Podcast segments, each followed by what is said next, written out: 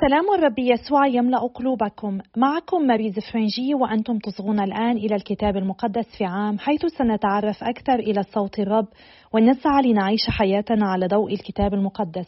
نحن مستمرون في قراءتنا من سفر التكوين إلى سفر الرؤيا. نحاول أن نكتشف قصة الخلاص وأين نحن منها. ولقد وصلنا إلى اليوم المئتين والعشرون وقد بقي لنا فقط أربعة أيام. اليوم وثلاثة أيام أخرى مع سفر النبي أشعيا. اليوم سنقرأ الفصلين الواحد والستون والثاني والستون من سفر النبي أشعيا الفصل العشرون من سفر حزقيال والفصل الثالث عشر من سفر الأمثال من الآية الثالثة عشر حتى الآية السادسة عشر. أيها الآب القدوس الذي لا يموت قدس أفكارنا ونقي ضمائرنا فنسبحك تسبيحا نقيا ونصغي إلى كتبك المقدسة لك المجد إلى الأبد. آمين. سفر النبي أشعيا الفصل الواحد والستون. بشرى مشيح الرب.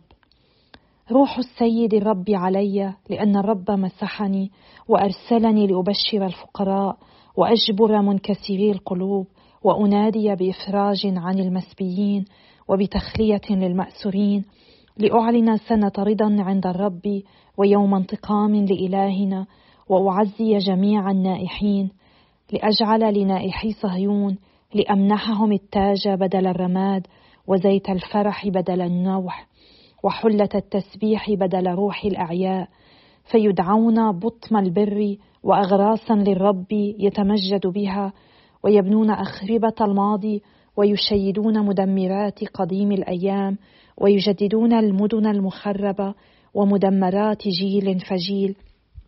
ويقف الأجانب ويرعون غنمكم ويكون بنو الغريب حراثكم وكراميكم.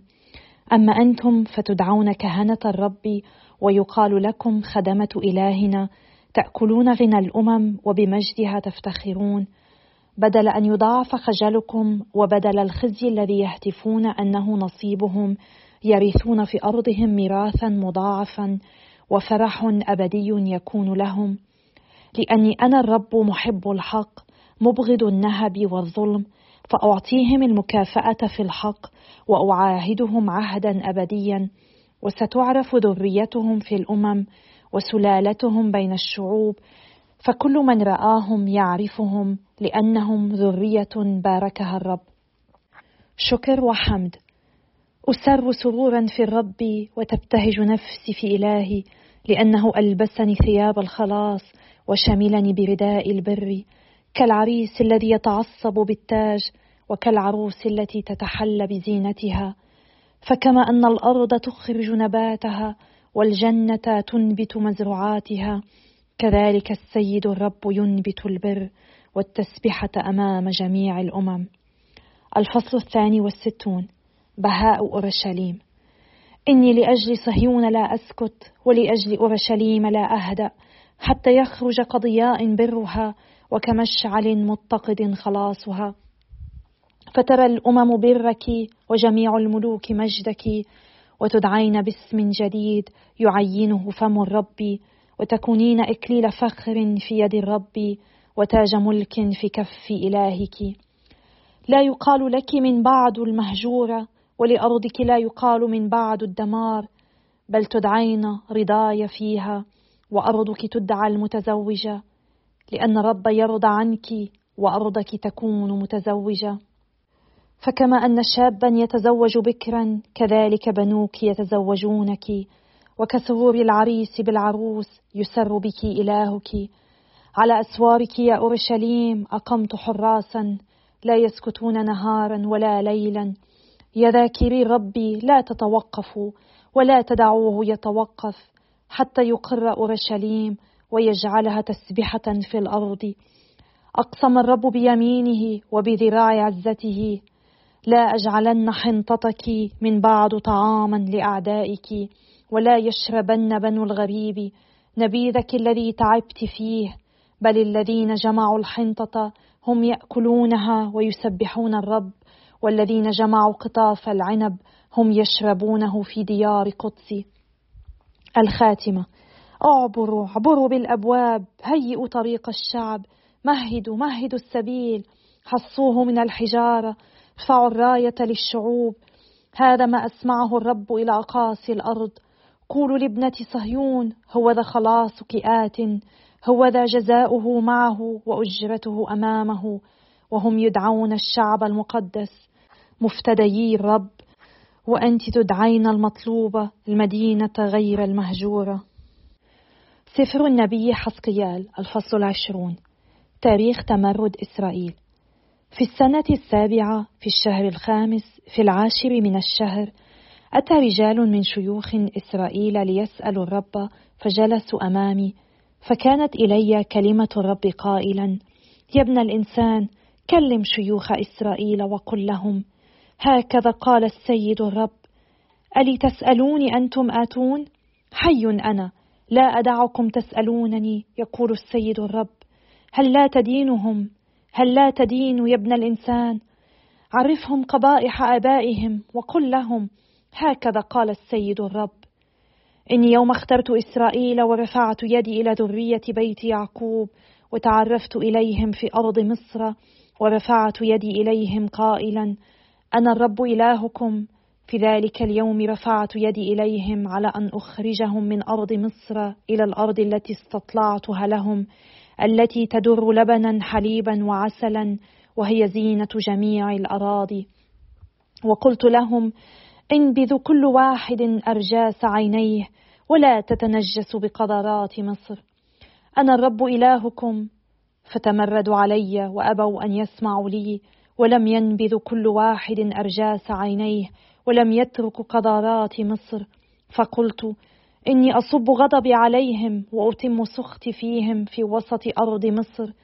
لكني عملت لأجل اسمي لئلا يتدنس على عيون الأمم التي هم بنيها التي عرفت نفسي إليهم على عيونها لأخرجهم من أرض مصر.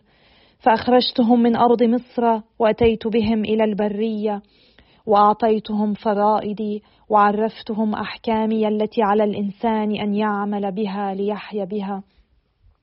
وأعطيتهم أيضا ثبوتي لتكون علامة بيني وبينهم ليعلموا أني أنا الرب مقدسهم. لكن بيت إسرائيل تمردوا علي في البرية فلم يسيروا على فرائدي ورفضوا أحكامي التي من عمل بها يحيا بها وانتهكوا ثبوتي جدا فقلت إني أصب غضبي عليهم في البرية لأفنيهم. لكني عملت لأجل اسمي لئلا ينتهك أمام عيون الأمم التي أخرجتهم أمام عيونها. ورفعت يدي إليهم في البرية على أن لا آتي بهم إلى الأرض التي أعطيتها لهم التي تدور لبنا حليبا وعسلا وهي زينة جميع الأراضي لأنهم رفضوا أحكامي ولم يسيروا على فرائدي وانتهكوا ثبوتي إذ كانت قلوبهم تسير وراء قدراتهم. لكن عيني عطفت عليهم من التدمير فلم أفنهم في البرية. وقلت لبنيهم في البرية لا تسيروا على فرائد آبائكم ولا تحفظوا أحكامهم ولا تتنجسوا بقدراتهم. أنا الرب إلهكم فسيروا على فرائدي واحفظوا أحكامي وأعملوا بها. وقدسوا ثبوتي فتكون علامة بيني وبينكم لكي تعلموا أني أنا الرب إلهكم. لكن البنين تمردوا علي ولم يسيروا على فرائدي وأحكامي التي من يعمل بها يحيا بها لم يحفظوها ليعملوا بها. وانتهكوا ثبوتي فقلت إني أصب غضبي عليهم لأتم سخطي فيهم في البرية. لكني رددت يدي وعملت لأجل اسمي لئلا يتدنس أمام عيون الأمم التي أخرجتهم أمام عيونها. ورفعت يدي إليهم في البرية على أن أشتتهم بين الأمم واذريهم في الأراضي. لأنهم لم يعملوا باحكامي ورفضوا فرائدي وانتهكوا ثبوتي وكانت عيونهم وراء قدرات آبائهم. فأعطيتهم فرائد غير صالحة وأحكاما لا يحيون بها. ونجستهم بعطاياهم بتمريرهم في النار كل فاتح رحم لكي أرعبهم حتى يعلموا أني أنا الرب.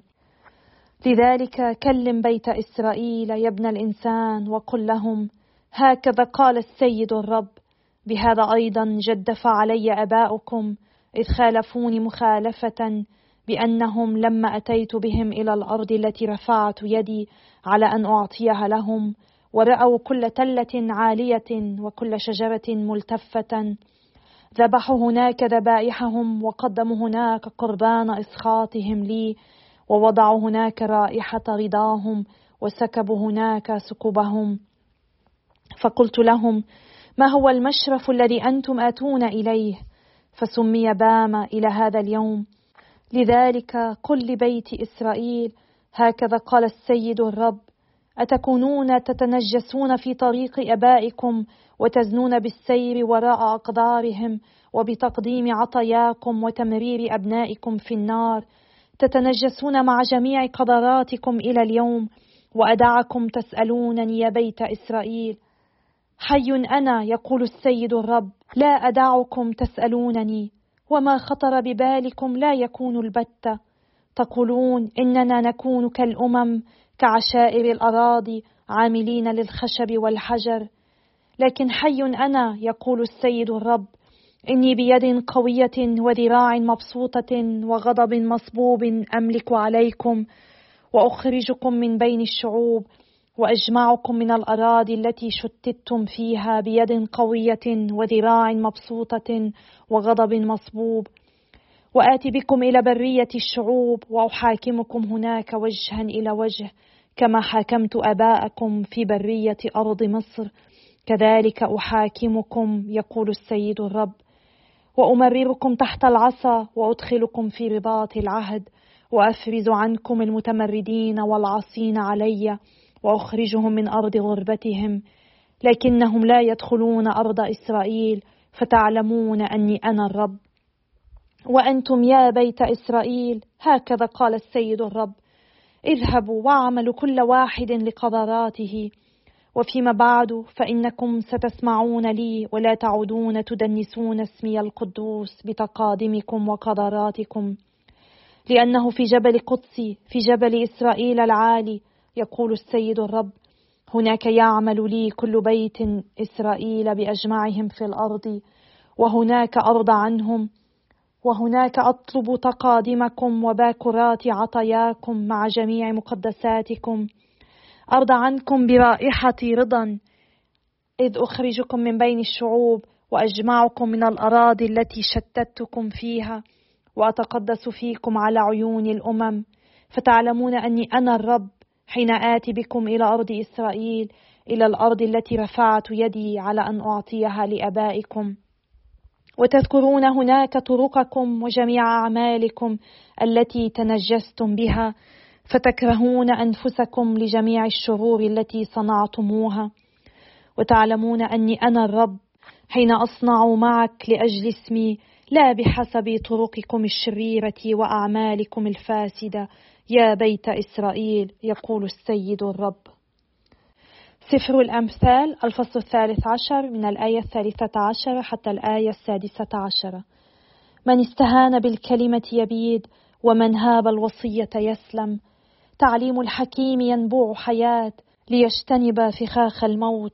حسن التعقل يأتي بالنعمة وطريق الغادرين قاسية كل حذر يعمل بعلم والجاهل يظهر غباوته. أيها الآب السماوي إننا نسبحك ونمجدك. نشكرك جدا من أجل كلمتك. نشكرك من أجل هذه الفرصة أن نكون معنا. نشكرك لأنك دائما تدعونا إليك. نشكرك لأن كلمتك من خلال النبي أشعيا. تذكرنا بوعدك تذكرنا بتعزيتك وتذكرنا يا رب بأن الدمار وأمورا رهيبة ستحدث ولكن كل ذلك سيحدث فقط كي نعود إليك حتى تباركنا. أعطنا يا رب أن نعود إليك ونطلب منك يا رب أن تباركنا اليوم أن تبارك كل أعضاء جماعة الكتاب المقدس في عام. خاصة الذين هم بأمس الحاجة لك الآن يا رب. أنت تعرف حاجة كل واحد منا. نحن نرفعهم بصلاتنا إليك الآن يا رب. نحن جميعنا بحاجة إلى نعمتك. أعطهم هم خاصة يا رب هذه النعمة التي هم بحاجة إليها اليوم وكل يوم. باسم الرب يسوع نصلي. آمين. بسم الآب والابن والروح القدس إله واحد. آمين. في الفصل الواحد والستين من سفر النبي أشعيا يقدم لنا الرب يسوع برنامجا حيا لعمله الخلاصي هو الذي جاء من أجل المساكين ومنكسري القلب والمسبيين وكل النائحين ليهب عزاء ومجدا خلال التجديد الذي يهبه للذين يؤمنون به ويقيمهم كهنة وملوكا له ويختارهم عروسا روحية مقدسة له. ونقرأ ذلك في أول آيات هذا الفصل. روح السيد الرب علي لأن الرب مسحني لأبشر المساكين أرسلني لأضمد جراح المنكسري القلوب لأنادي للمسبيين بالعتق وللمأسورين بالحرية لأعلن سنة الرب المقبولة. ونحن ندرك أن الرب يسوع في إنجيل القديس لوكا الفصل الرابع قد ردد هذه الكلمات وتوقف عند سنة الرب المقبولة. وطوى السفر وقال اليوم تم ما قد سمعتم به. والرب قد توقف عند كلمة سنة مقبولة للرب لأن ما قبلها يشير لمجيئه الأول السنة المقبولة. وحتى الآن فنحن في السنة المقبولة وكل من يتوب يقبل. بينما غضبه سيأتي لاحقا والعبارة التالية يوم انتقام لإلهنا تشير إلى مجيء الرب الثاني هي ستتم عندما يعود الرب يسوع إلى الأرض ثانية. والرب يعد بأن يمنح النائحين تاج جمال بدل الرماد ودهن السرور بدل النوح ورداء تسبيح بدل الروح اليائسة. وهذه كلها علامات على أن هناك احتفال بالزفاف هناك بهجة بدل الحداد ويا لها من عطية وعد الله بها لشعبه بهذه الطريقة.